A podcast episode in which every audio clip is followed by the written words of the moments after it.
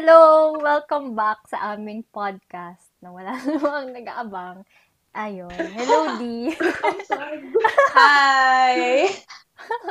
So, welcome back. Ito po ang aming comeback, Comeback. after our first episode. Ito po ang aming second episode. Di ba?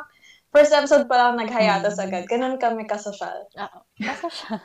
Ka-professional. So, ayan. Kung mapapansin nyo, may ibang may iba kaming mga kasama ngayon. So, bago magsimula, ang topic, um, yun, gusto lang po namin i-congratulate bilang social workers. Well, charot. Um, gusto namin i-congratulate yung mga newly licensed social workers nakaka-release lang ng results. So, yun, congrats everyone. Yes. So, ayan, Congrats! Congrats! in line with that, gusto naming, naisip namin ni Candle na pag yung social work as a profession, mga experiences, ganyan. And nagdala kami ng aming mga friends to help us talk about it. Ayun, Yes. mga batchmates namin sa college ay nandito ngayon. Ayan, kasi ah, naisip namin, since hindi kami practicing social workers ni D, why not True. invite those who do? Ah, so, ayan.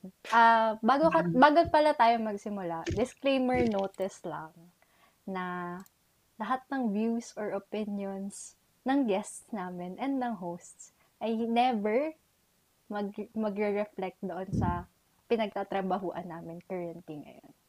Ayan, without further ado, eto na po ang aming mga guests. Woo! Wow! Formal! Yes. Ayan. Gusto, Salamat sa pa-disclaimer. Te, dapat di tayo May makulong. safety net, may... Ayan. Una-una muna, si Kim. Pakilala ka po. Hello! Hi. Hi, my name is Kimmy. Wow! Charot lang. Hi, hello! Hello guys, mga nani- nakikinig, mga avid fans ng Karinderya Talks. Kim, anong Shout out. work ngayon? Ngayon, wow! so, ay, so ngayon, nas- nasa, naka, ano ako, um, fully employed sa isang startup company na nagpa-provide, a- actually, it's a financial institution and at the same time, providing life coaching sessions with our clients. Mm-mm. Pero Kim, di ba, Oo. nag-practice ka, man, ka naman dati ng social work? Yeah. Yeah. Oo. Actually, it's my, parang, technically, it's my third job na uh, after graduation. Um, pero nung first job ko talaga is talagang focus talaga siya sa social work aspect uh, under local government unit. 'Di ba? 'Di ba, Delhi? So, nakalimutan tayo sa. Mga. Ganyan. Beware, beware. Charot. Ayan, ang next naman namin na panauhin since nabanggit na ni Kim si Deadly. Ayan, Hello, hello, po. Ayan, hello. Una, thank you po. Yes. Thank you sa pag-invite Wow. sa akin sa Wala. Calendaria. And shout out hello din sa mga listeners ninyo. And ayun, nag ah, social worker din po ako in practice ngayon. Pero kung may higher offer po kayo dyan, dali niyo pagod ng magtrabaho, so baka naman. Lang. baka naman. So, ah get, so, diba, sagutin ko rin yung question na same kay Kim. Ah, oo. Sige ko. Ah, sige, sige po. So, ayun din, nags, ako, ako po ay nags, nag-work sa isang non-profit na NGO. More na mas focus sa pag-provide ng mga legal assistance. Legal services, legal advice, ganyan. Tapos recently lang, since medyo um, sensitive yung mga hinahandle nila na cases, yung organization, uh, they realize yung importance din ng pag-provide ng psychosocial services sa mga clients nila. So, dun pumapasok ngayon yung uh, case management ng social workers. So, ayun po. Nice. Mm, Yes, nice. yes. Ayan. And para naman sa ating panghuling panauhin, Ayan, si Miss Pai Kagaib. Ay, wow naman. Wow naman yung miss. Parang never ako Gusto ko yung kay... Gusto ko yung kay Paika lang yung full name. Charot. Pumunta dito. Mahirap may favorite. Hindi lang ako sinabihang Miss. Simula. Ah, lang. Ay, sorry. Start tayo ulit. Hindi, nangyari na eh. Sarap. Tampo na. Sorry, sorry, sorry. Tampo na. Mamaya magmi-miss ako. Anyway, um, magandang gabi sa inyong lahat, sa mga listeners ng Carinderia Talks. Um, ako si Paika. Uh, currently, nag, uh, nag-work ako as a medical social worker sa isang pampublikong hospital po. Ayun, ah assigned ako sa mga outpatient na, ayun, outpatient at saka sa mga ER patients namin. Yes. Yes. Shout out. So, meron po tayong, meron po tayong medical social worker, meron po tayong mga nag-work sa NGO, si Deli na nag-work sa, ah, as a, sa, nag-offer ng psychosocial counseling, tama ba, Deli? Um, Hello? psychological first aid, tas Mm. First aid. Ah, yeah. Yan, yan, yan. And si Kim na life coach. Nag-work sa isang financial Kind of broad. Yeah. Ayun. So, kung lost Siguro kayo later on, pwede pa kayong mas mag-share like specifics kung saan yung sa work nyo. Pero so far, ayun, dahil ilang years na tayong graduate from social work. Ilan na ba? Two? One? Two? 2019 tayo graduate. Ayan. So, sa two years, nag-graduate tayo ng social work, nakapasa ng boards and everything. Kamusta na tayo? Kamustahan mo na tayo? Mm. Mm. Ay, disclaimer lang din pala. Kayo ay licensed na, em- ah, except sa akin. Mm. Oo. Kasi si kasi dahil nga sa COVID, ayun, sobrang risky mag mag ano um, magpa-exam, mag-board exam. So, ayun. Pero. Ganun. Congrats sa mga nag-take at sa mga pumasa. Sana may social distancing. Oh. Ah. sana sana hindi nyo, ano yun, sana yung license lang inuwi nyo, hindi yung Oo. COVID. Sana nag-positive Eh. kayo sa Sa, Sa exam. test. Sa exam. sa exam, hindi sa, hindi sa test. Oo. Ah. anyway, Ayan. ayan. So, kamusta naman kayo mga Mars? Ay, oh. May pinagdadaanan. Yes. oh, Ay, alam mo alam na. Masaya ba kayo? Masaya ba kayo ngayon? Oo, oh, hindi sila masaya. Um, May pinagdadaanan. talaga. ako muna. Sige. Um, go, Miss Kini. Personally, Mr. Okay, Kino. so, actually nakakalungkot kasi parang ang daming plans na naudlot because of the pandemic. At saka parang, well, actually triggered din ng pandemic. Pero um, kung walang pandemic, siguro malungkot pa rin ako. Ewan ko, feeling ko, ano, feeling ko, minsan kasi masaya, minsan malungkot, ganyan-ganyan. Pero madalas malungkot. Pero kailangan mo mag, Mm. kailangan mag-move forward and kailangan laging magpatuloy, ganyan. Kasi that's life. Pero bakit kaya malungkot? Um, honestly, hindi ko ma-identify. Feeling ko, um, feeling ko, um, ewan ko, hindi ko maipaliwanag. Ang hirap ng tanong, ha? Mahirap yung tanong. Pero alam ko na Actually. I'm not that, ano, um, stable right now in terms of Mm. parang sa emotion, sa mga Mm. current ganaps, mga ganyan. Tapos lalo pang tumindi because of the pandemic. Tapos parang bumabangon ka na lang kasi parang kailangan, hindi ka masaya, gano'n. Mm, Mm. actually, no. Ganun. Simula talaga nung nagka-pandemic, parang naging lost na tayo. Mm-mm. Parang feel ko nga nakapostpone lang yung buhay ko tapos hinihintay ko lang ulit na i-play. Kasi parang nakapost lang siya the whole time. Ah, So, ayun. So, siguro later on, mas mas isa-specify natin. May mga further Yeah. questions naman tayo para mas mag... Mm. Wow, para... Actually, ato, itong podcast na to, pang vent lang talaga to ng feelings Mm. namin. eh. So, True. yeah. Medyo awkward lang sa Ay. simula since nako-conscious tayo. Pero, true. Ayun. So, thank you for sharing your feelings, Miss Kim. Miss Kim. Miss Kim. Miss Kim. Ayan. Si iba naman, ah, Si- yung si iba, Paika si si Paika. Si Paika muna. Mm. Kasi nawawala Um, si Eddie. No, okay, okay lang ako as, as an individual. Functioning. Functioning, pero tulad nga ng sinabi ni Kim, ah ang daming plans na naudlot, ang daming mga Mm. bagay na dapat gawin, pero hindi mo magawa because of the COVID. Ah, ang Mm. hirap din.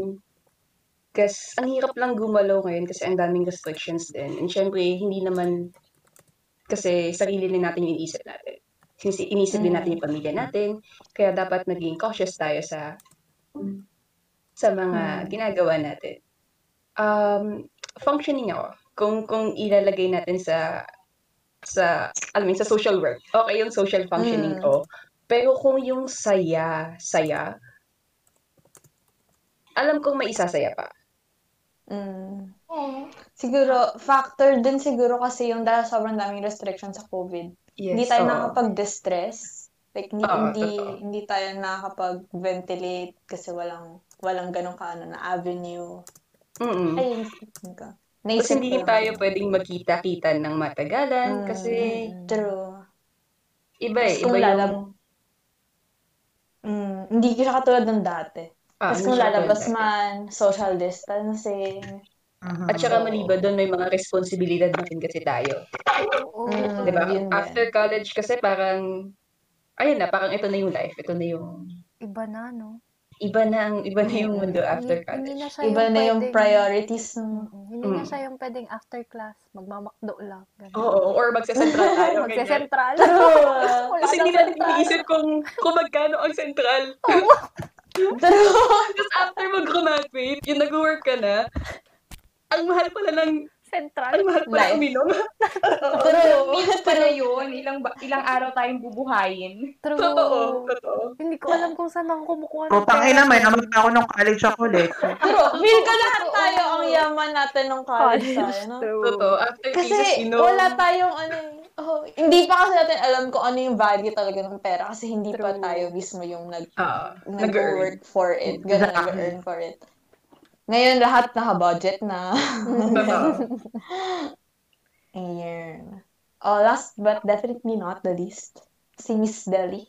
Yes. No, Deli. Yeah. Hmm.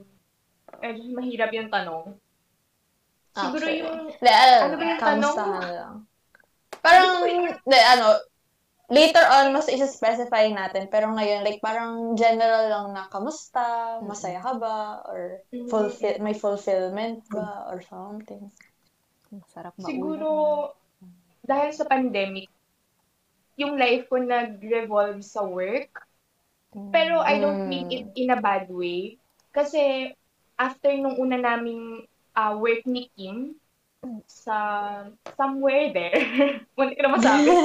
somewhere there. Ay, sa may banda. Anong banda Diba? yan? Diyan, dyan lang. Malapit sa Central. anyway, Utang ina. ano, umuwi ako ng province, di ba? So, matagal akong Mm. natenga, matagal akong um, nag-hiatus, ganon, para magandang pakinggan. Tumambay. Walang work, Mm. ganyan. Tapos, after halos 5 to 6 months siguro, doon lang ulit ako nagka-work. And nung nag-work ako, since work from home, um, naging madali naman yung transition for me. Tapos siguro, Mm. thankful thankful naman ako kasi ibang-iba talaga yung work setting ngayon and sobrang props sa sa pinagtatrabahuhan ko. Ayun. Tapos kasi ang hinahandle namin na cases ay mga mostly yung sa team namin mga EJK victim survivors. Mm. So, iba yung pakiramdam for me. May, parang nagkaroon din ako ng drive or additional motivation na ayusin yung buhay ko, ganyan. Mm. So, parang for this past few ma- months, kahit papano, mas naging stable, mas Mm-mm. nagkaroon ng direction yung life. So, ayun, Nice. Mm-mm. Mas okay, mas okay ako Mm. Kumpara nung, eh, floating ako in life. So, yun yun. Mm-mm. Okay naman ako ngayon. Mm. So, parang may sense of fulfillment na, na ano. Kasi, yun, given din yung nature ng trabaho mo. True. So, feel ko like, nasa, na, nafe-feel mo na kailangan ka sa society. Tama ba? True. Totoo, Dali. totoo. Oo. Paano, pwedeng mag-ask Dali, like, paano kayo kumukuha ng mga uh, kliyente nyo sa no, uh, field? Ah, kasi ngayon, simula nung nag-transition sa online work, bumuo yung team, bumuo yung team um ng ano, ng online chatbot. Tapos, Mm. parang siyang sa Facebook, so kahit sino pwedeng mag-chat, tapos real-time lawyers yung makakausap Yes. mo. Kahit anong legal concerns, kahit hindi siya related sa war on drugs or extrajudicial killings, pwede. Tapos may mga, prior to that, na prior to pandemic naman, may mga um, partnerships kami. So, Mhm. may mga focal person din sa community. Sila yung nagre-refer, nagme-message if may case or if may concern. So, dediretso sa amin. Ganon. Mm. Eh, Wow. Ganon. Parang, Ang galing. di ba, ang interesting Mm. nga nung, nung work ni Delia. Yeah. True. Very interesting. Dyna- ang ganda ng dynamics ng kanilang ano, no? Ay, para rin sa benefit ng listeners. Oh, listeners. Hello, listeners.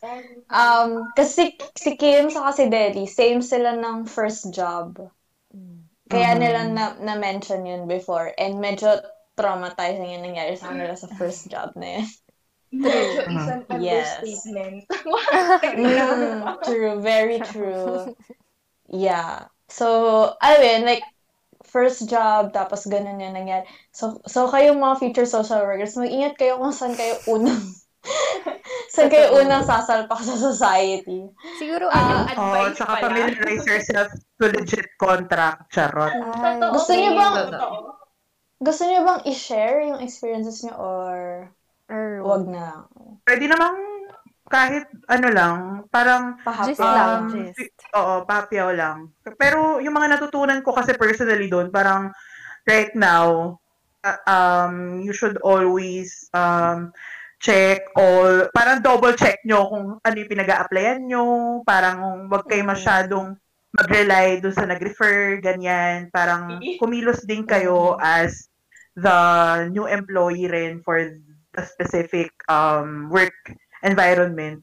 Like, mag-check kayo kung legit ba yung contract, ganyan. Mag-background check kayo, ganyan. Kemerut. Mm. Ang- Ganun. Actually, totoo yan. Kasi, Tsaka, ka- mm. ay, sige ko. go, go, go, go. Hindi kasi, pag first job kasi, di ba, syempre, nakakasilaw pa yan, na parang, Mm.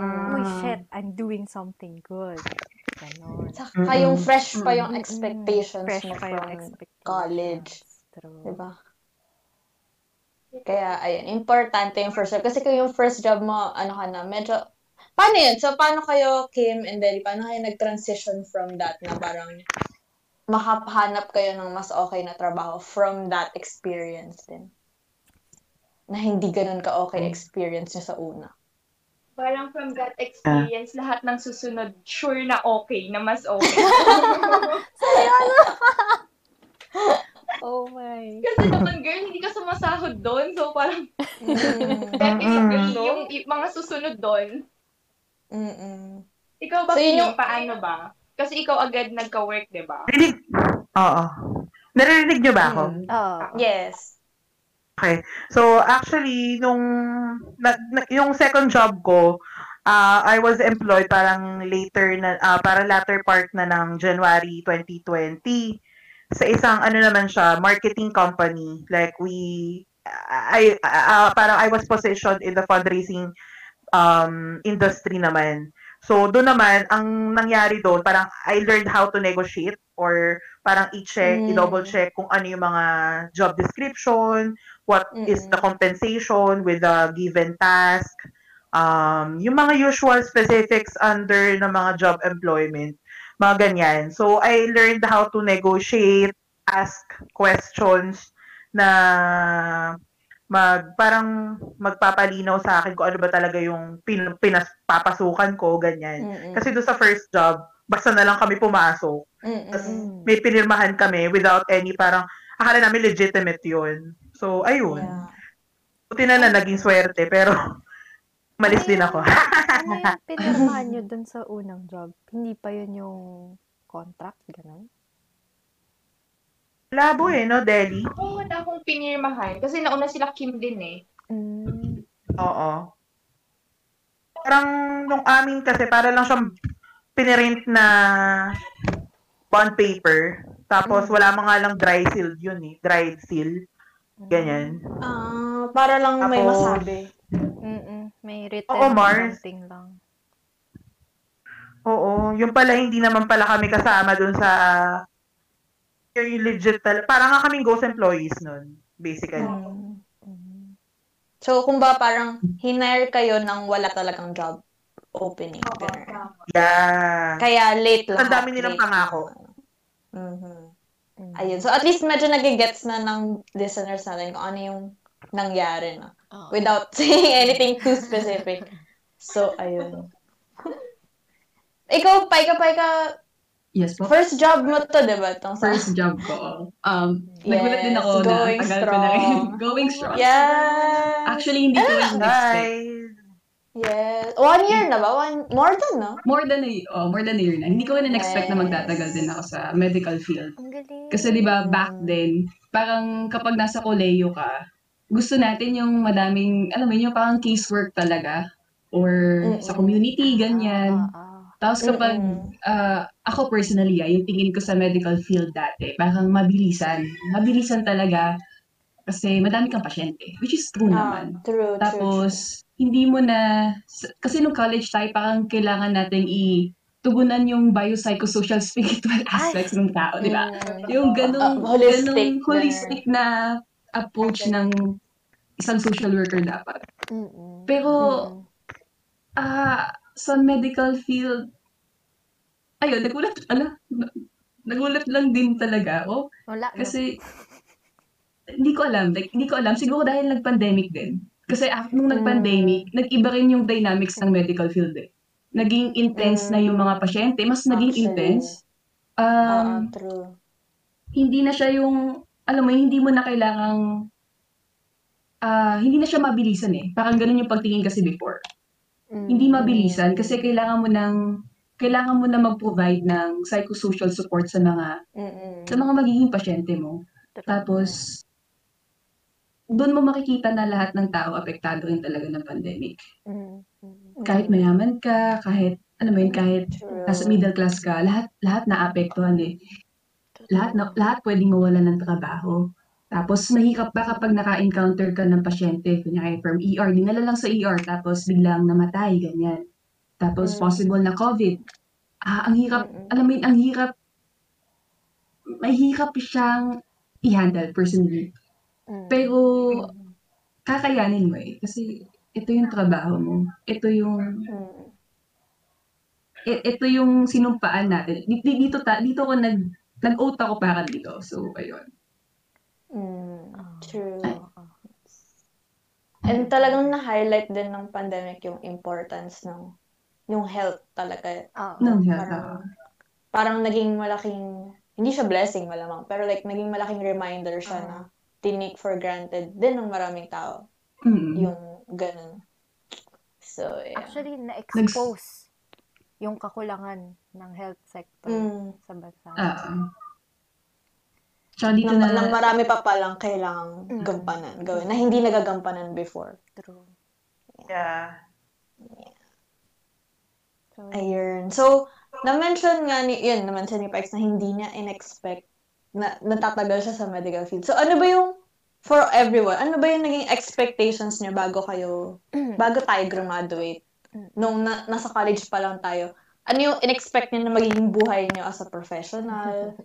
And, Mm. di ba, ano yung in-expect niya sa mismong, pro- sa profession in itself? And kung Mm. gaano siya ka-different sa reality? Laki. Sobrang laki ng difference. Kasi, lalo na na, um, came from the premier university. Parang, pinam, parang pinarealize sa atin na trabaho yung hahabol sa'yo. Oo, akala mo, True. pag-graduate When you ka get ng- out, diba? Pag-graduate ka ng ganitong school, trabaho yung lalapit sa'yo. And then, when you get out of the university, parang, utang ina, nasaan na? Ganyan. So, kailangan mo maging, kailangan mo maging resourceful talaga. And Totoo. just a survival for the fittest talaga. Kasi kung if you're not that strong or kasi that's ano eh, that's the nature of life of life eh and reality itself. Kasi pag hindi ka naging matatag or naging nakipagsabayan talaga, parang mahihirapan talaga. Lalo na ngayon na pandemic, it's the, the market is very competitive. So True. kailangan mong kailangan mong makipag agalingan din. Kasi wala, ganun talaga yung ano, yung flow ngayon, parang trend ngayon. Mm. Ay, nako, kaka, oh my God. Tsaka, duktungan ko lang din yung sinabi ni Kim. Ah, Mm. kapag, akala, di ba, akala natin kapag graduate tayo ng ganitong, ah, ganitong university, hindi, hindi, hindi pala ganun kadali din maganap ng job. Kasi may Mm. backer system talaga. Ay, totoo. Kailangan may kapit ka. Oh, Kailangan True. kilala mo si ganito. Sobra. Kailangan, mm. ganun eh, ganun na yung labanan ngayon. Connections. Connections din talaga.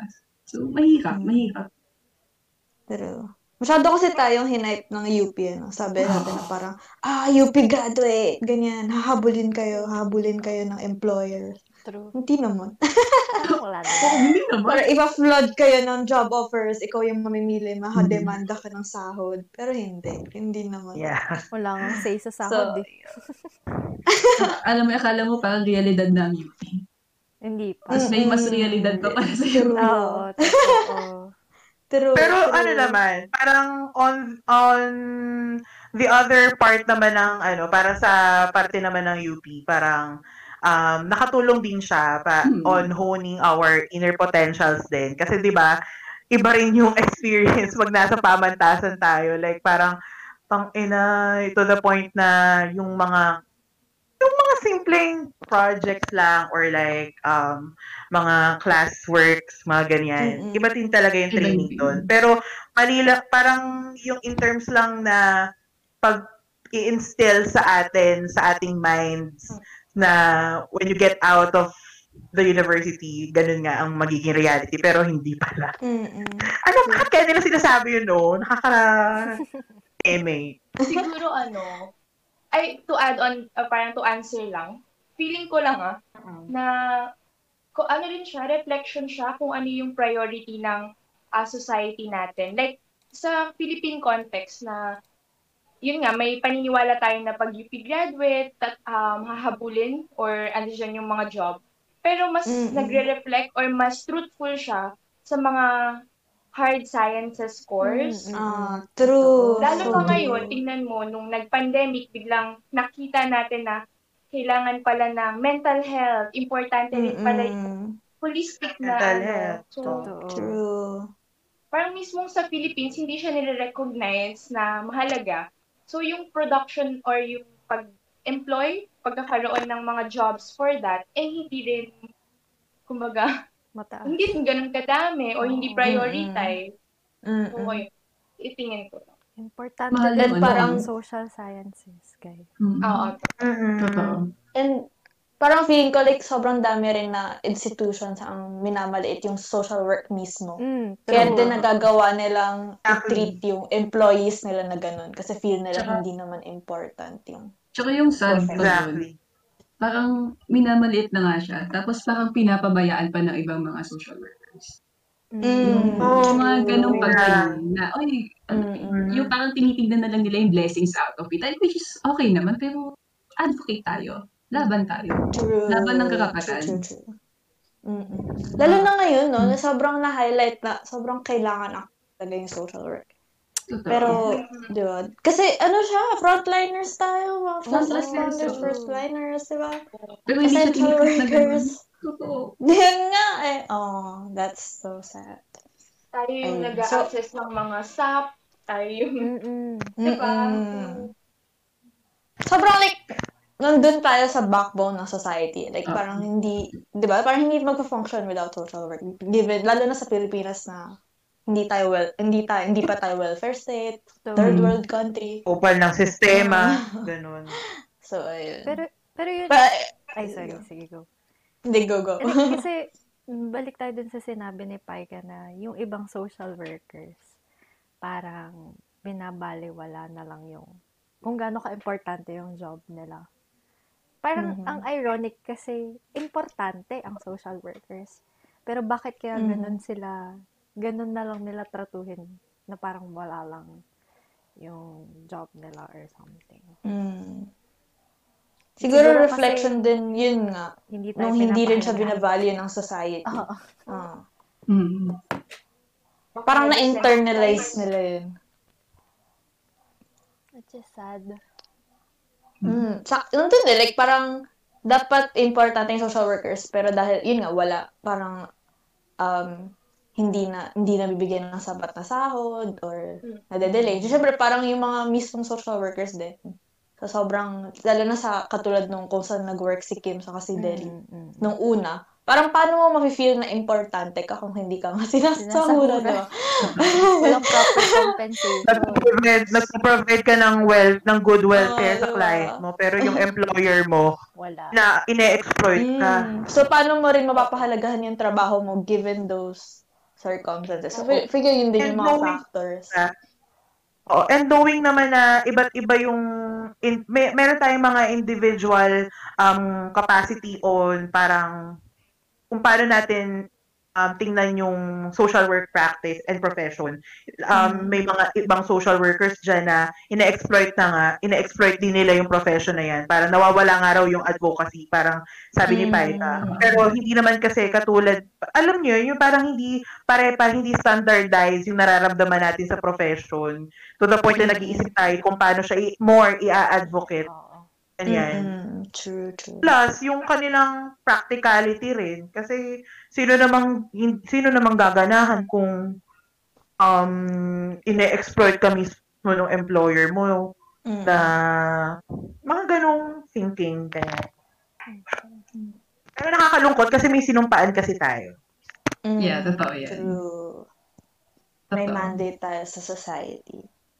Ah, ayan. Mm. So, Pero- Actually, parang, nung nasa loob din tayo ng college, eh, parang, ikaw kung nasa-share din yung feelings na to, pero parang, yun nga, no, pagdating kasi sa college, sobrang, yung professors natin, syempre, sobrang, ano nang tingin sa social work na, ano, ganyan, ganyan, na madami kang magagawa, madami kang kailangan gawin, Yeah. importante ka, ganyan, ganyan.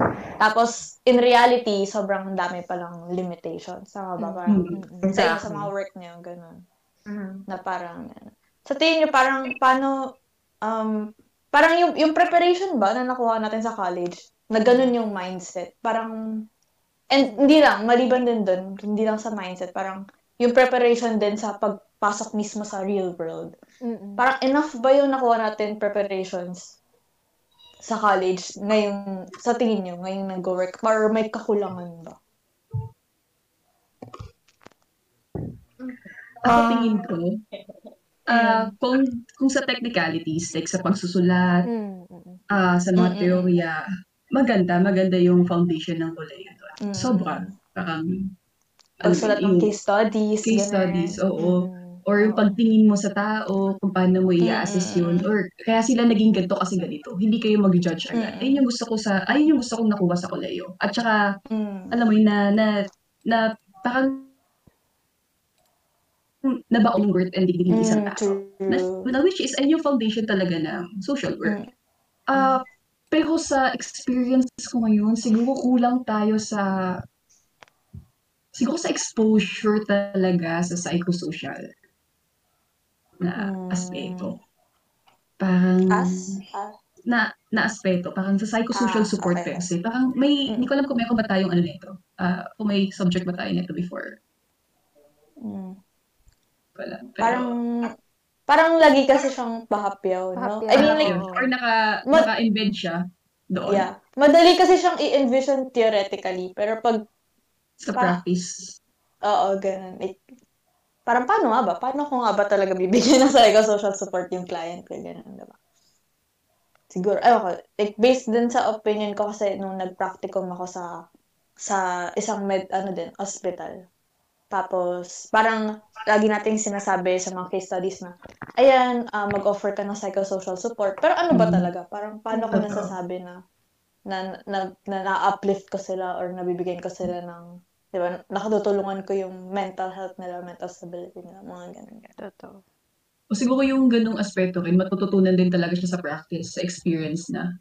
True. Baka siguro tinuro ng koleyo yung mga, ah yung technicalities, yung, yung mga dapat mong gawin. Pero yung, ga- yung paggawa mo, sa experience mo na talaga siya matututunan talaga.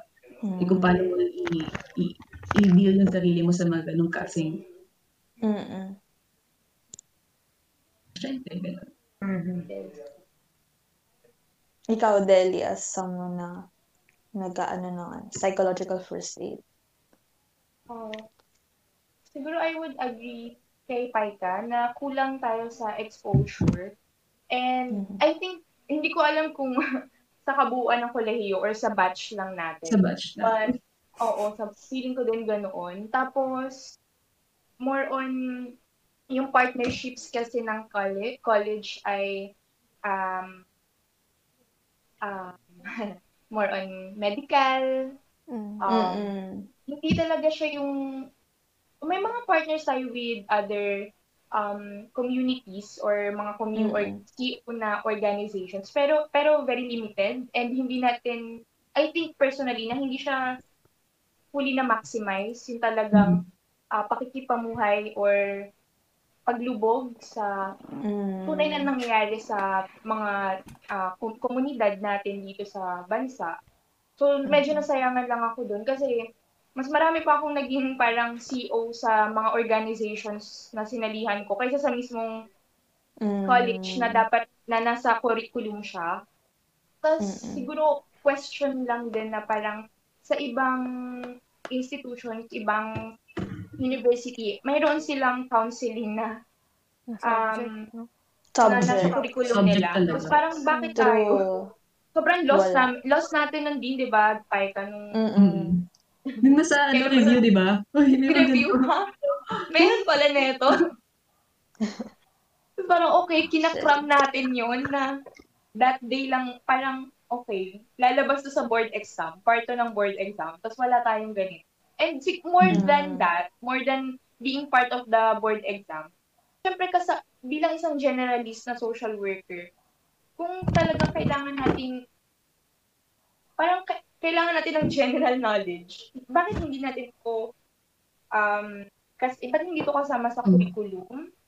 And ayun, Mm-mm. parang sayang lang kasi lalo na ngayon mas Baka mas, um, baka mas na-highlight ngayon, no? Oo, mas na-highlight. May, kasama na ata siya ngayon. Hindi ko Mm. sure. Mm. Actually, Oo. ano, bago nga pala yung curriculum na yun. Oo nga So, pala.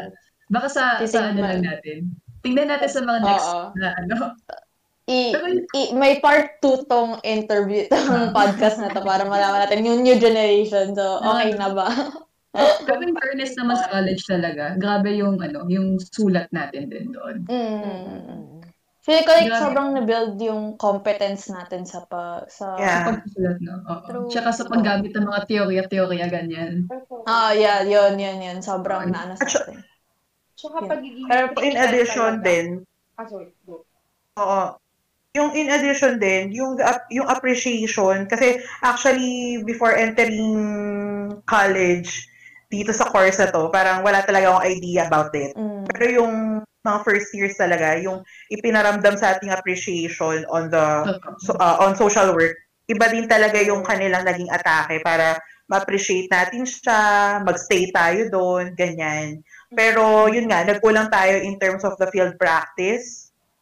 Ah, marami Mm. tayong mga pinag-aralan sa loob ng classroom, pero yung application of, parang application of those theories, medyo nakulangan din Mm. na ganun. True. So, parang masyado tayong nakulong sa classroom. Mm. Tama. Oh, I think so, yeah. Ah, na parang pagdating na dun sa mismong landon, Oo. Parang parang naging very very vague kung paano na natin siya i-apply. Kaya siguro Ah. may confusion sa mga fresh grad or Naging ano, ko lang. naging masyadong true, theo- theoretical tayo. Oo. Yeah. true. Mm, mm, mm. Sa akin, napansin ano? ko din eh. Yes. Sige, B. Hindi, para napansin ko lang rin na parang sa fieldwork, di ba? Kasi, kasi meron tayong parang idealized version ng social work, social work practice habang nasa college. Tapos mag-field, di ba? So, so sa amin, sa CSWC, may fieldwork kami ng isang taon. Hmm, sarap. Tapos parang pag, di ba? Tapos, mag, ano, mag-field work kami. Tapos, i-share namin sa mga, ad- sa mga prof namin na hindi po ganito yung turo sa atin. Parang hindi hindi na-apply yung tinuturo. Tapos i-share natin. Kasi Oh. kahit yung mga prof natin, hindi rin nila alam kung anong gagawin. Mm-mm. Di ba? Parang may ganong instances na parang, oo, na parang, i, ang gustong gawin ng profs natin, i-assert kung kung ano yung tinuro sa atin. Eh, ang hirap nun, given na estudyante ka pa lang na nag-field work, na pasabihin sa mga institutions na hindi po, dapat ganito yung gawin nyo kasi Oo. ito po yung turo sa amin. Di, Parang ganun. Oo, at saka, at saka, alam mo, in fact, nasa tuto sa community mismo, yun ng mga community leaders. Super, Mm. parang, kasi True. may mga times kasi na, ano ba yung word? Like, parang fino-force tayo na ito yung gawin mo. Pero at the same time, Mm-mm. even na, hindi ayan yung need ng community na ini-integratean mo. So, Mhm. eh, eh, hindi naman kayo yung nakatira doon. Charot. Hindi, tsaka ano. I would, uh, Ay, sige, sige ko. hindi, sig- sh- quick lang, ah, parang Sige. I would agree kay Kim kasi iba talaga sa academe na ta, na may hindi naman hindi naman sakit pero may tendency tayo na we have these big concepts, big theories, malalaking plano Mm, para sa isang totoo. community. Pero nakakalimutan natin na yung sinasabi ng community na pangangailangan nila, hindi hindi dahil hindi pa naaabot nun yung kung ano yung ini-envision natin for them, ay i-disregard na natin. Mm. Kasi mostly, ang pinanggagalingan ng mga needs nila ay yung nara, yung ay yung mga yung I mean, Karanasan nila. Oo, Karanasan karanasan nila, immediate needs Mm. nila na dapat tugunan talaga bago nila ma- ma- ma-realize pa yung iba nilang mga karapatan or iba nilang pangangailangan na dapat i-address. Totoo. Oo.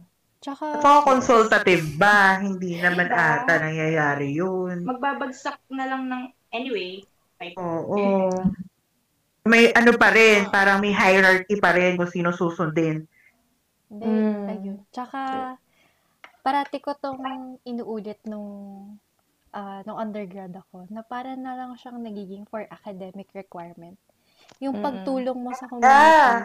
parang pang-fulfill Oo, para lang lang ng makakuha ng grade. mo. Oo. Hindi na siya yung Yeah. tipong para Oo, sa para community. makagraduate. Para sa sarili mo na siya. Or para sa college mo na siya. Or para ma-fulfill mo lang kung ano yung gusto ng prof mo. Na makita. Yeah. So, social parang- work profs na nakikinig. Ay, hindi Please. naman. Hindi naman po sa galit kami. Yung mga mahal nating prof. Ganun. Yeah. Pero legitimate concern siya kasi parang ang nangyayari is sobrang nadidisillusion tayo sa mismong sa mismong profession. Mm. Na to the point na parang eto ba talaga gusto kong gawin sa buhay ko? Kasi parang yung ide- tinuro niyo ako ng idealized, sobrang idealized na version na hindi ko ma-apply. E di, syempre, endless yung frustrations doon. Mm-mm. So, iba, iba, kasi iba talaga din talaga yung realidad. Oo. Mm. Sobrang iba ng realidad sa koleyo pagdating mo sa outside koleyo. Okay. Ako nga personally, parang feeling ko mas naging parang somehow depressive nung pagka-graduate ko kasi parang, ay, pa- parang ano nang gagawin ko na to the point na ganun yung naranasan ko sa field under our college, ganyan. Mm, true, true, true. Tapos ayun pa yung unang trabaho namin ni Deli. Ne. Yeah, yun nga. Ang sad Kasi parang- niya, no? Diba? Na- Na-mention nga ni Candle yung parang nag-work ka na lang for the grade. E di, anong mai-instill nun sa mga future social workers? Mag-work ka na lang for the sahod, di ba? Mm. Parang ganun na lang. Kasi nawala na yung, Domino effect Ano? yun. di ba? Parang nawala na yung essence na tinuro nyo for three years. Pero pagdating ng fourth year, wag na ang grade na important. Di ba? Parang, so wala. Pa- Parang pagka-graduate ng mga tao, nawala yung parang drive nila to help other people kasi hindi. Oo. At saka, At saka ano naman, for our um, lecturers and professors, ba, exert, exert din po ng konting effort para makapag-provide ng better um, partnership. Totoo. Like, na lang, hindi na lang yung paulit-ulit. Ito na naman. Ah, Tapos sana naman magkaroon kayo ng critical, ang tawag dito, observations kung ano yung mga past experiences and considerate your um, past students' recommendations. Recommendations. Oo, Yes. true. Yes. Saka yung magtatanong kayo kung saan, kung ano yung preferences ng student, kung saan Oo. Yeah. field nila gusto para hindi niya Yes. susundin. Yes. Oh, at saka ano na lang po, at saka, ah, Mars, at saka wag na lang po kayo mag-print ng application form kung hindi naman din nasusunod yun. Oo. Totoo. Kausapin na lang kayo sa At saka, at saka, at saka, at saka wag makikipag-partner sa isang organization na hindi naman pinapractice ang community organizing in the first place. True. True. True. Ay, graduate na po kami ng UP, so wala na po kami pake. Char. Ganon. Ito po yung ilang years na po namin kinikilig. Up. na- Tapos natin ito eh, diba? Hindi nyo naman binabasa yung intake eh. Char. Actually, sinishare natin, hindi naman nila, hindi naman nila Ma, ina-apply. Ah, mm, nice note. naman dun sa ano, um, hindi ko alam kung appropriate pa to, pero yung nice naman din siguro sa college, kung paano yung application. Good, I mean, siguro ako personally na appreciate ko yung mga trainings. Yung paggawa natin ng trainings. Mm, mm. Parang, Ah, true. Yung mga seminars, yung mga ganyan. Mm-mm, yun. ko, Gusto ko ayun rin yung, yun. feeling ko doon sila bumabawi. Like, may mga prof na bumawi Oo. talaga doon. Yes. Kung paano mo i- i-strategize yung paggawa ng mga ah, training, kung paano mo yung paano yung recordings doon, kung paano ka Yeah. mag-resource Yeah. kung magkukuha ng mga tao sa Mm. yung mga speakers mo. Tapos kung paano mo patatakuin yung mismong seminar mo, ganyan. So, Mm. Yeah. Ah, Ang nice Actually, actually, I agree with Paika. Sobrang ang galing I ng agree mga with Paika oo. Talagang alam mo, ang busisi para- nila. kasi nila, ang busisi nila nakakalaman sa atin doon. Mm.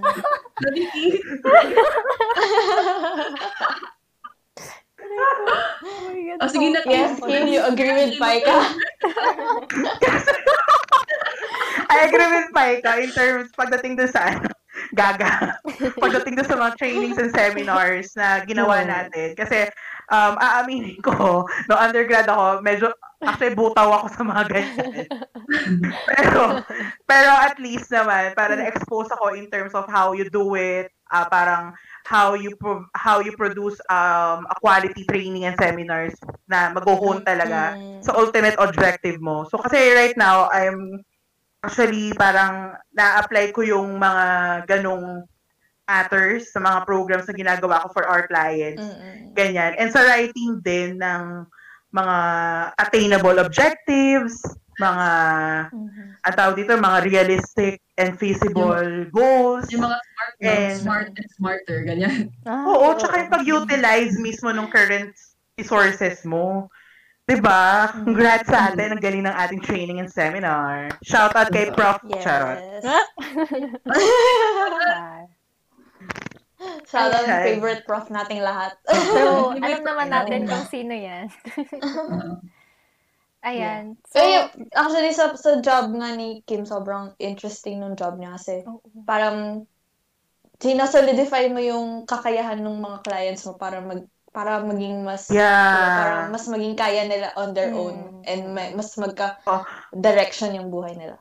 So, Oh, actually, konting, konting background lang. Kasi medyo diverse kasi yung, parang two, parang dual kasi yung um, kinoconsider ko. Like, kinoconsider ko sa current job ko, like, yung kanilang um, welfare and at the same time, kailangan mo ma-attain yung business goals. mm. kaya, kaya medyo, medyo ano siya eh, parang challenging for me. Like, it's a very new environment kasi never ko na imagine yung sarili ko na nasa business um, field, knowing na Mm-mm. kailangan mong isa, parang isa-alang-alang din yung welfare ng customers nyo. Ganyan. And at the same time, mapanatili yung goals and social capital. Mm. ika nga, sustainability ng org. Yeah. Yeah. Parang ano. Oo. pag-balance ng ng professional mandate mo and yung hinihingi rin sa ng organization, 'di ba? Kasi minsan nagkakatalo 'yun eh. Parang Yeah. at sa social worker, parang lalo na sa isang parang med- organization na medyo profit driven, parang Mm. eh as a social worker na sobrang furthest from that, 'di ba? Parang tayo yung pinaka hindi profit supposedly hindi profit driven na profession. True. Pero dahil, di ba? Pero dahil, ano, yun nga, syempre, mapapadpa tayo sa iba't ibang organizations, iba't ibang kumpanya, iba't ibang keme So, kailangan, pa, Mm-mm. kailangan natin i-adjust yung professional values mandate natin. Dun, Oo. sa, dun din sa mission and goals nung tinatrabahuan mo. So, isa rin yun, Yeah. isang challenge din yun to watch out for mga future social workers. Oo, at saka super helpful din na kailangan intindihin nyo by heart din yung mismong nature ng social work profession. Kasi kung wala, kung minemorize nyo lang yan, tapos Mm-mm. parang ginamit nyo lang yan for a specific time, like sa board exam, te, Mm-mm. sinasabi ko sa'yo, umalis ka. Ganyan. Ayan. Mm. Pataray ba ako, Isa puso ang profession. Comment down below. Hello. Oh, hello? Yes. Uh, yes. Ay, malinaw po ba ako? Yes po, yes. Yes, go. Go. Ay, hindi ka ba magsasalita? Ay, hindi. Sige. Yung kay na lang din, bilang, ano, tingin ko, hindi lang nat, hindi, since generalist tayo ganyan, pwede tayo sa iba't ibang field. Mm. And Mm-mm. sa field na pinasukan ni Kim, I think very um impactful. Wah, impactful yung role ni Kim Oo, Mars. Mm. bilang Mm-mm. isang social worker kasi usually sa mga finance na or business-driven na company, Mm-mm. yung halimbawa, ayan, yung pagpo-provide niya ng um, ano ba yun, Kim? Scholarships ba or financial assistance sa mga student? Um, actually, uh, yung company, yung startup company, um, provide provides different kinds of loans, like Mm-mm. um, gadget loans, allowance loans, thesis loans, mga ganyan. Basta it, it all it all boils down din to have financial assistance sa kanilang college, Mm. um, last two years nila sa college and also with the masteral students and law students. Oh, may masteral din. Mm, Baka naman, Kim, Pwede mag-apply. um, um, mahal mag-masters. Ah, ganon. Noted. Ah, siguro yung ano rin, yung parang something unique about our startup company compared to our competitors. Meron kasi kami nito nung coaching, ganyan. So, doon ako pumapasok. Mm, yun din. Yeah. Ganyan. And yung sinabi ni Jenny na social impact na, ayun. Mm-mm. Feeling yung parang- Go, go, go. Hindi, ang sasabihin ko lang is parang yung trabaho ni Kim ay gawing mas humanistic yung Ayun, yun yung sabi ko. ap- Humanize. approach din. Oo, di ba? Na parang bigay as a social farmer. worker, Mm. oo. Parang ikaw yung mag-aan, ops, tingnan natin yung, hindi, tingnan natin yung tao, hindi yung pera, parang ganun. So, important, yung Exactly. trabaho ni Kim. True. Yes. Yes. Go, yes, Kim. Mare. Pag nag-apply ka kay Kim, baka naman. Ah, Kim, ah. Kim Bakit ano naman? Ayun na yung hirap. Pa-coach naman kami, Kim. Actually ngayon, ano, hindi Mars, actually sobrang ano niya, parang kilala niyo ako, hindi naman ako business-minded na person. Tapos at the same Mm. time, kailangan mong um, i-prioritize yung talagang welfare ng student. Pero inyo, tinan nyo ha. Like for example, may isa akong student, tapos um, nagre-repay siya, nasa repayment term na siya after ng grace period niya. So, at the same time, um, syempre may collections officer. Pag nagko-collect na, syempre, um, i-coach mo siya in terms ng kanilang pag manage ng finances para makarepay, kung may trabaho ba sila. Um, basta aalamin mo yung kanyang social um, capacity and also their um, current capacity to repay. Pero at the end of the day, ang target mo is mapagbayad sila. So, ang pinaka-challenge doon is parang diba, burden na nga nung student na hindi ka, hindi siya makabayad. Burden ng student yung financial incapacity niya. Tapos, Mm. kailangan mo siyang mapagbayad. So, pinaka-challenge nga is yung paano yung approach mo sa kanya. Mm-mm. yung mga ganyan. Yes. Kaya nababalik na ako. Sarap lang. Pero it's, ano na, it's, ano, parang dun mo talaga ma, ma-challenge din yung sarili mo na pan, humanap ka ng strategy. Mm-mm. Ganyan. Na hindi mo makakompromise yung social, yung puso mo as a social worker. Parang, Ah, yes, yes. Kasi syempre, Yes. priority pa rin natin yung welfare nila. Mm. True. Ayan. So, ngayon, yun, na- na- na-mention natin yung mga iba't ibang ano, iba't ibang expectations natin sa profession, ganyan. So, ano yung like, ano yung hopes nyo para sa future? Dahil nga, sobrang, di ba, sobrang different nung an idealized version sa reality. Ano yung, ano yung sa tingin, nat, sa tingin yung mga kailangan i-improve para maging, siguro, para maging hindi ganun ka hindi ganun ka magkaiba yung ideal version sa reality. And ano yung parang mga hope natin sa profession or sa mga future social workers. Yes. Yes. Follow your heart. Deep. Follow your heart. Eh, ano lang, Tsaka, parang, ano, Yes. Sino muna? Naghihintayan tayo. hindi, at saka parang don't pressure yourself too much. Kung na-assess nyo na hindi pa kayo ready to enter the social work world, Mm. profession, parang, parang, Yes. I think it's better not to pursue it muna. Parang i-delay nyo muna kung nakikita nyo sa sarili nyo. Kasi, mab- kasi ano yan eh, hindi lang kayo yung mababurden dyan. Pati yung pagsaservisyohan ninyo. Mm. Hindi nyo mabibigay yung proper intervention kasi kayo torn. So, Mm. don't pressure yourself too much. At saka, take oh, one step at a time lang. Kaya nyo yan. Oh, ayun Saya. dahil ko yung sinabi ni King na importante talaga yung self-awareness dito. Y- yung sa koleo, pang ano lang siya, term lang siya sa atin. Pero kapag nasa practice ka na, dapat kilala mo yung sarili mo. Dapat alam mo yung sarili mo. Dapat alam mo kung saan ka naapektuhan at alam mo kung saan mo dapat, kung saan ka makaka-apekto din. Um, sa akin siguro ah lagi mo lagi tayong siguro lagi tayong babalik sa tanong na sino ba yung pinaglilingkuran natin. Mm. Lagi mo itatanong sa sarili mo yan. True, true. Para saan ba, bakit ka ba naging social worker? Bakit ka ba nasa institusyon na to? Dahil ba sa sahod? Dahil ba sa kliyente natin? Yung mga ganun. Pero feeling ko dapat mag, mag ano eh, dapat pag nag-serve ka, dapat may well compensated ka rin talaga. Mm-mm. Oh, Um, true. pero lagi kayong babalik sa, lagi, importante na alam mo kung sino pinaglilingkuran mo. Kasi core yan eh. Kasi hindi mo rin ma-provide yung worth and dignity ng tao kung kung hindi naman sila yung pinaglilingkuran mo. Totoo. Mm. Ayun. Mm. Kaya sana yung mga future social workers natin, um, ayun, self-awareness, at saka ihanda niyo yung sarili niyo. Kasi outside ng koleyo, sobrang politika. Mm. Mapolitika. Mm. Iba ang oh, True, true, true. Mm. At, ah, oo, na, ano, totoo naman na very idealistic pa ang mga, ano, paglabas mo ng koleyo. Pero, sa experience na makakanasan nyo, makikita nyo naman na talaga din kung, ah, kung ano yung totoo. And sana maging matibay lang kayo.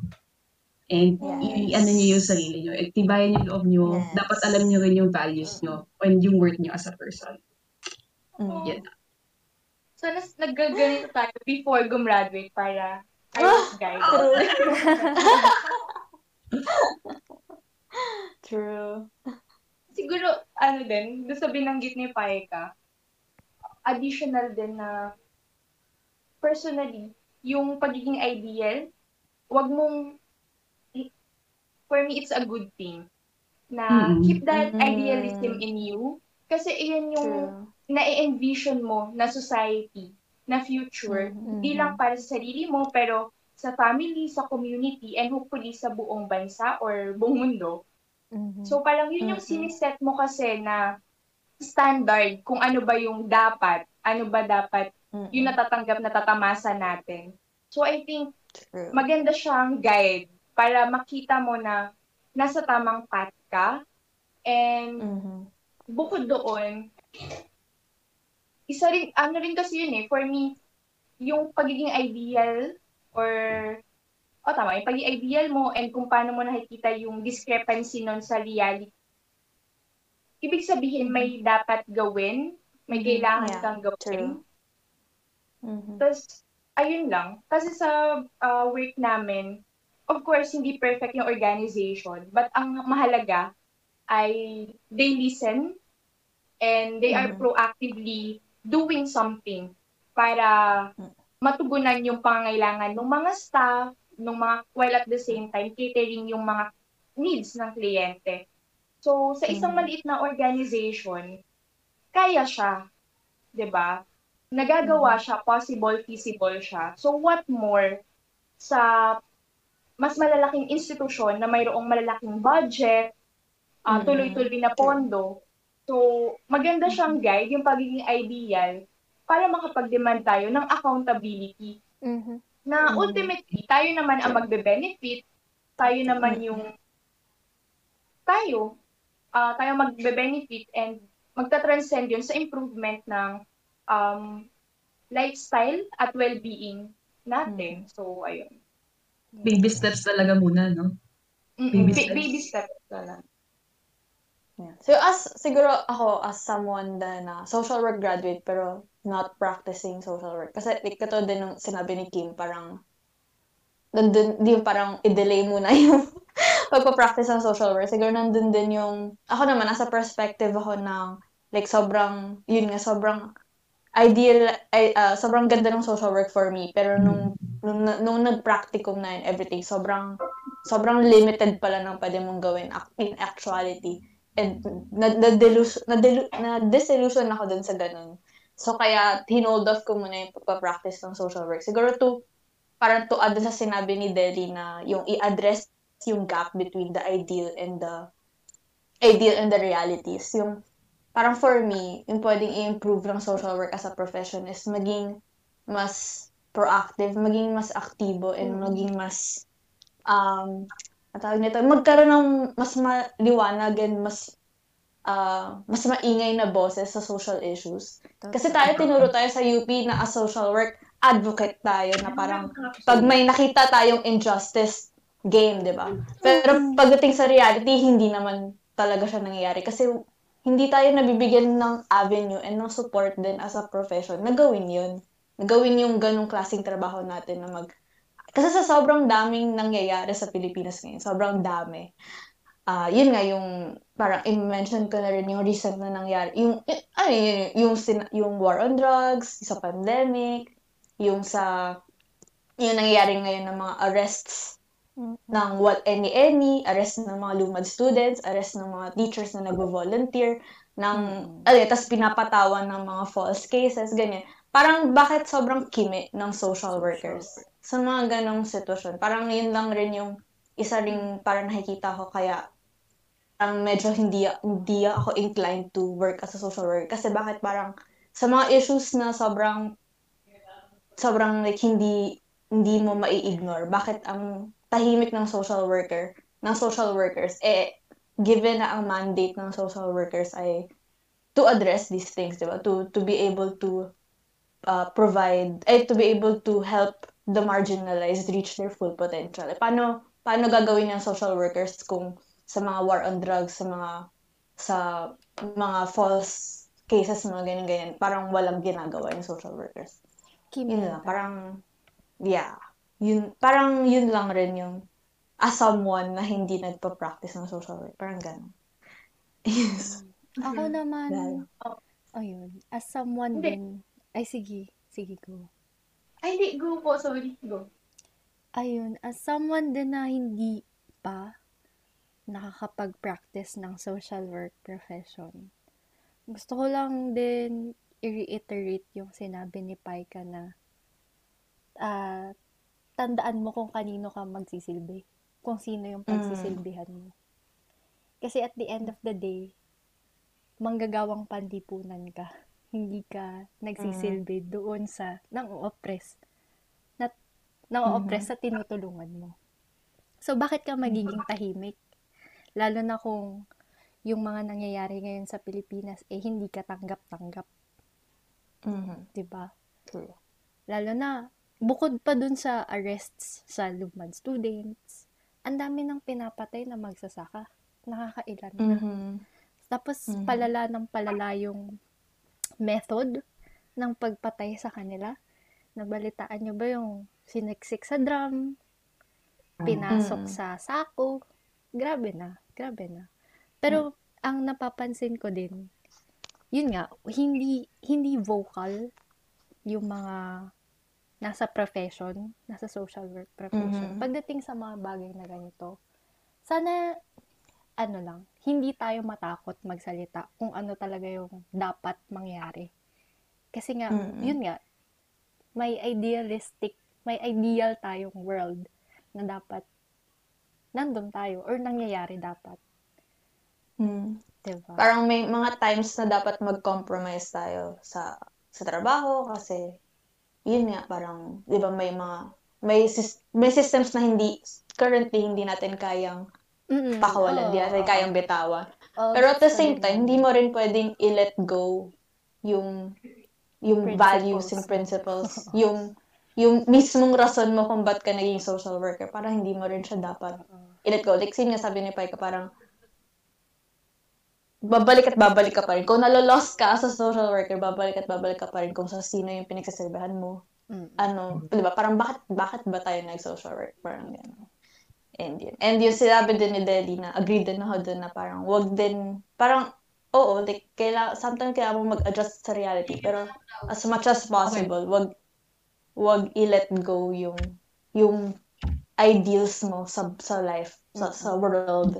Kasi yun yung future na, na i-envision mo. And yun din yung future na isa-struggle mo para makuha na. Parang gano'n. Mm. Well, anyway, ayun. Okay naman din. Okay naman na Napa- podcast. napa-. Ang bigat, ang bigat. Ang bigat. Siyempre, Mars, dapat Well, socially yeah. aware tayo. Ah, Totoo. Siguro, ano, like- like, comment, ay, go. hindi. Wala. Go lang. comment lang din siguro do sa mga sinabi ni Pai, ah, ni D at ni Candel yung sa pagiging kailangan up sa pag sa kay, kailangan nating maging proactive as a social worker.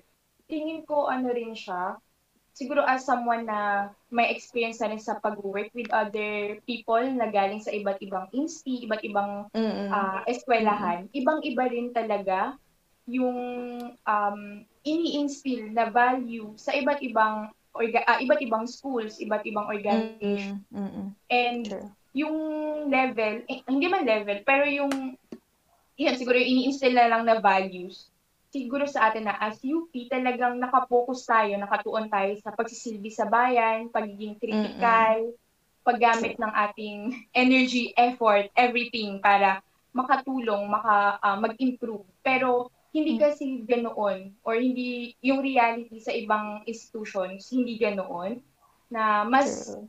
mas yung iba nakafocus sa ah, se- self sa Mm. family, pagpapa ah, pag-angat ng buhay Mm-mm. nila as a pamilya. So, yung ganong critic, ah, hindi naman critical, pero yung ganong parang may comfort zone talaga na hindi Mm. mo hindi nila nakikita yung need, hindi nila nakikita yung um, pangangailangan na lumabas doon dahil personally, hindi sila bothered or siguro hindi pa yun yung, wala pa yung realization na mahalaga pala yung active nila na participation. Mm.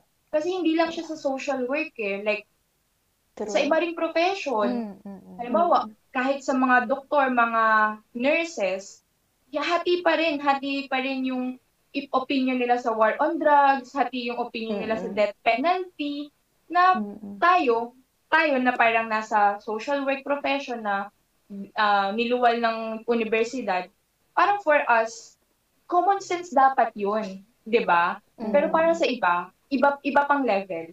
So magsisimula talaga tayo sa um ano ba? Awareness, ganyan, sa talagang Ah. pag-educate. Kasi sa amin sa CO, eh, CO, sa amin sa org, parang bumaba kami sa community na talagang um, heavily na affected ng mga war on drugs, ganyan, makikita mo na malala yung misinformation, malala yung pinapakalat na pagre-red tag, and yun yung available na information sa kanila. Totoo. So parang, ma ayun. Kaya nagkakaroon Mm. talaga ng ma- malawakang hat, hal- hati, pagkaha, Dis- pagkakahati. Mm. So ayun. Yeah. Hindi rin natin fully talaga mabiblame. So, kumbaga, yeah.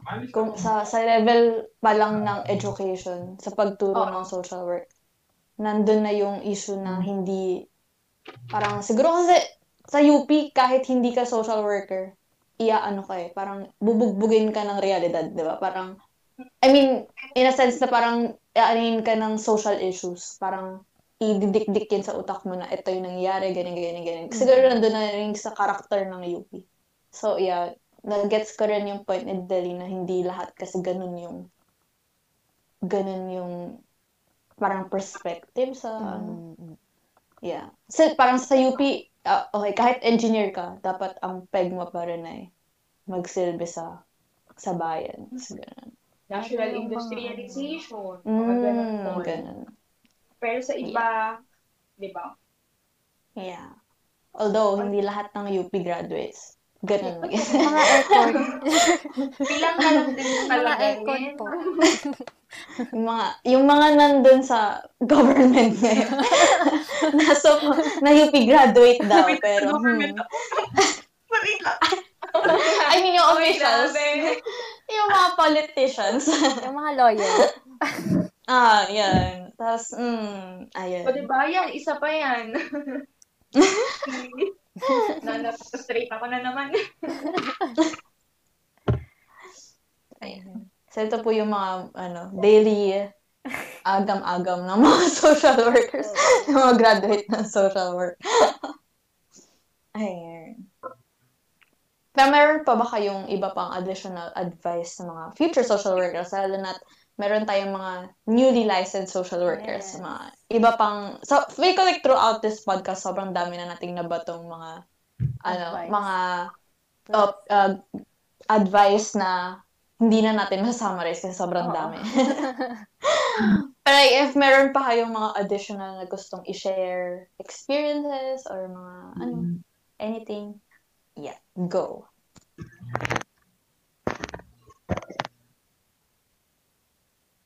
Um, Meron. Wala, wala. Or wala. na. Na, na, na-share na ba lahat? Naubos Lahat na. na. Okay na po ako. Nalungkot lang ako. Grabe yung ano, no, yung, dis- Ah. yung pag-uusap natin ngayon. Miss Parang Kim. like, nung college tayo, no? Nung college students tayo. Oo. True. Parang may debriefing or may parang meron mas marami pang avenues to reflect din. Oo. Yeah. Lalo na ngayon na online lahat, hindi ko pa rin talaga ma-imagine kung paano nila tinuturo yung social work online. Paano kaya yung 151 ngayon, no? Oo, Diba? actually. Yung field work. Yes. Miss. Kim, may sasabihin ka ba? Ah, wala lang. Namimiss ko na kayo. Ah. Dapat regular ata tayong magganto. I mean, hindi, kahit hindi, hindi siya podcast, pero chikahan lang. true. Yeah. Ah, true. Kung kamusta na tayong lahat. Disposition check. Ganun. Kamusta na? Good luck sa mga ano, no? Sa mga bagong ano. Social. Sa mga Mm. nag-positive sa... Sa, Sa nag-positive. Bye ka. Nagkakapay ka. Oo, yung mga ano, Yes. good luck sa inyo. Sana wag kayo magpakain sa sistema talaga. Totoo. Mm, true, true, true. Kasi sobrang dami na nagpapakain sa sistema. So, wag na kayo ano, dumagdag. Sa iba na lang kayo magpakain. Ay! Ano yun? Ay! Oh my God! Mars! Okay. Iba kayo magpakain. Mas masarap. Ay. May proper compensation ba yan? Ay, Alam mo naman. sana ano no, sana hindi nila ano? Ay, sorry. Ano, ano, ah, go on, Pikes. Go on. Go on, go on. Wala, sige. Ah, yung sasabihin ko lang, sana ano, ah, Mm. ah, importante yung orange book din talaga. Yung mga values doon. Yeah. True. yung mga dapat dapat na social worker, yung mga dapat i, i ano yun, yung i-possess ng isang social worker. Importante yung importante yung foundation yung ano, yung orange book. Sana kahit nakapasa na kayo sa ano, sa board exam natin. Huwag niyo kalimutan. Mm, Ilang true, kalimutan. true, true, true. Yun. Sana isabuhay nila pa. Yeah. Kasi Mm. pag siguro sinabuhay yun, doon siguro nakakain ng sistema eh. Mm-mm. Saka feel ko, madami ring tao yung hindi nila pinili yung social work talaga, like si Candle, gano'n. Na na-stuck na lang sa, sa social work. Pero fi- sana, tatala sinabi pa yun, kahit na hindi yun yung initial na, na gusto niya sa buhay, parang sana if ipapractice niyo siya, ay maging true kayo dun sa dun sa kung ano ba talaga yung purpose ng social work. Parang ganun. Sana matutunan yung mahalin yung social work. It's a big commitment. Yeah. Lifelong Mas commitment. malaking commitment yan kaysa sa jowa. Jowa pwede mo i-break anytime. Social work, hindi. true, true. No Jowa pwede mong iwan sa ere. Yun pa rin yung trabaho mo. Ang sad naman na mangiiwan ka sa ere. Tapos jowa mo. Yes. May next topic na ba tayo agad? Next topic, love life. May part 2 pala. mm, pwede naman. Pwede naman ituloy. Mm. Pero off the Ngayon, record career. Tapos sa susunod, ano na, love life, family, charot. Ay, mga family. Wow. Yan. Ayan. So, ano na? Ay, meron ba kayong, may gusto ba kayong i-plug, Mm-mm. i-share? I-share niyo yung social media sites. Yes. Active like kayo ba yung listeners nyo? Wala ba kayong gustong i-shout out? Hello? Oh, wala. Wala na, wala, wala na Wala ata. naman. Pero ano, super thankful din sa pag-invite ninyo sa amin. Kasi, So- wa- ayun totoo, wala kasi tayong physical masyado talaga na contact and ang ganda nitong avenue for reflection, self-check din. Tama? Uh, ganun. Tapos, parang affirmation din na ginagawa natin as a social worker or in general. Tapos, ayun, thank you. Hmm. Salamat din Wala. ako. Salamat sa invite sa amin dito. Um, Thank you. nakakatulong. Naka, na, sobrang nakakatulong yung ganitong pag-uusap, yung yung bond din natin. Tulad nga ng sinabi ni Dave, parang ang hirap din talaga makipag-communicate ngayon. Pero yung mga ganitong class, nakakatulong siya kung paano i-internalize o parang, alam mo, yung naka, natututo kasi tayo sa experience din ng ibang tao. Kaya Mm-mm. hindi lang hindi lang to basta nag-share kami pero natututo rin kami sa experience ng mga kapwa social workers natin o ng ibang tao kasi yeah, salamat Salamat. Yes. So, nakapag-ventilate ba kayo? Ano, Mar, sorry na DC ako, nakaka-lurks. Care lang ba?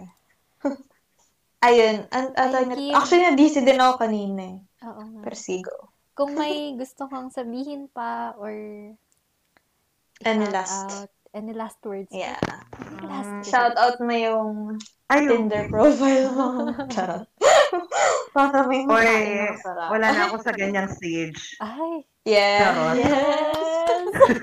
Alam ni Candle yan. Wow. oh. Hindi, I mean, ano, charot lang. Siyempre, career mo, ang hirap kumita, no? Hirap kumain. Ay, Pag totoo. wala kang True. True. Pero ano, again, congrats to the newly licensed social workers. Um, Mhm. And excited na ako makita kayo sa kakasalubong kayo. Akala ko parang... Dalawin niyo ako sa Los Baños, mga mare. Miss ko na kayo. Uy, G. Totoo. G. Dapat May yung may kotse. tayo. Char. Dahil may Saras pa ba? Oo, meron na. ako nata Wala na ang COVID sa Maginhawa. Wow. Seryoso. Kinalimutan na nila. meron na rin TK na ata Oh, may ticket. Yeah. Pero wala na yung central. I mean tinanggal na rin yung mismong central Ay, yung building mismo? Oo. Uwe? Di ba yung tapat ng Angels? Oo. Oo, Oo. wala. Nakatabi ang Citibank? Yes, Mars. Nakatabi, malapit sa pork barrel. Mm-mm. Ayun. Na may Bago simbahan. mag-gasoline station. Yes. Yun po yung favorite naming inuman place, Oo. guys. So, beer pong dati, no? Yun Ang yung sarap mag-beer debriefing pong. natin. Oh, After ng ano, field. Oo. Ay, ng sharing. Ng sharing. O kahit magpasa ng, ano, cream yan ng, ano, isang Thesis. chapter ng thesis, ganyan. Eh, minsan nga before ipasa eh. Before ipasa, saka... Dark days. Oo. Ayan. So, alak na alak na po kami. conclusion. Kung in conclusion. Hindi, ayan. Ayan. So, congrats ulit sa mga bagong social workers Mhm. at pagsilbihan ng sambayanan. Char! Yes. Yun. Ayan. Thank you kay Kim, kay Deli, sa kay Paika for joining us joining. in this episode of this podcast. Wow! Yeah. Thank you, Mars, sa pagpayag. Sorry sa hassle. Alam ko, Hindi busy kayo kayo. sa time. Sana na-enjoy nyo yung Super. ito experience. Yes. Sobra. Thank you so much. And magkitaan tayo soon. Ayan. May mag-jogging tayo. Oo nga, jogging tayo, guys. Jogging tayo. Pero ano, 4 to 8 Set ata tayo. ang bukas ng oval. Ano no? Four to 4, eight. oh, 4 p.m. to 8 p.m. 4 Ay, kapag p.m. afternoon na, ganun lang bukas yung oval. Ah, pwede Well, yan. bukas na siya. Bukas na siya. Oo. Ah, pag umaga, anong oras siya bukas? Pag umaga, parang hanggang 9 ata or 10. Oh, tapos magko-close. Pwede ba, Tapos afternoon, bawal ka na pumasok ng oval ulit. Ba? pwede ba aso sa oval? May nakita akong aso kanina. Oh. Ayan. Pero bawal yung mga bikers. Ah, okay. Hanggang anong oras bukas? 8 po. Madami ng tao. Ah, kanina few lang. Oh. Kapag Sundays, Yeah. Sunday siguro medyo malaki. Kapag weekdays ata, kanina okay lang eh. Mm. Yun. Ayun. Magbabay muna tayo sa podcast, tapos pwede Ah. tayong magchikahan after. pwede tayong magchikahan. Ayun, so maraming salamat everyone. Bye-bye!